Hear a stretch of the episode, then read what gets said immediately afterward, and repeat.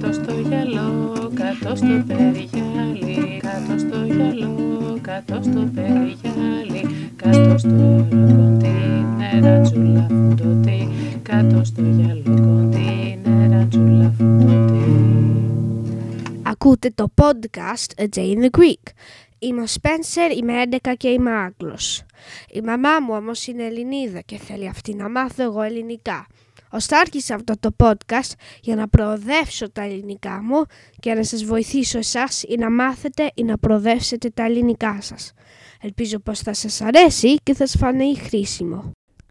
Σήμερα είναι Κυριακή 9 Οκτωβρίου 2011. Το σημερινό podcast λέγεται «Το τσουρέκι».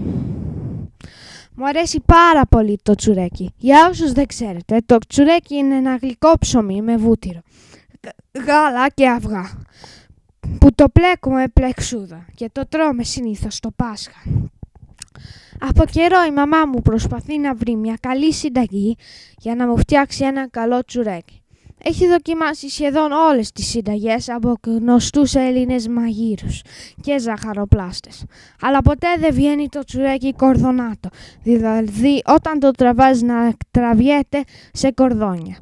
Την περασμένη Κυριακή όμως δοκίμασε μιας νέας συνταγή και της βγήκε αρκετά καλό. Παρ' όλα αυτά συνεχίζει την αναζήτηση για άλλες συνταγές στο ίντερνετ.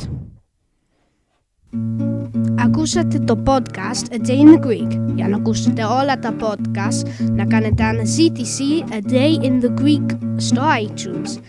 Ή μπορείτε να πάτε στο adayinthegreek.podbean.com Εκεί μπορείτε να βρείτε συνδεσμούς για την αγγλική μετάφραση του podcast.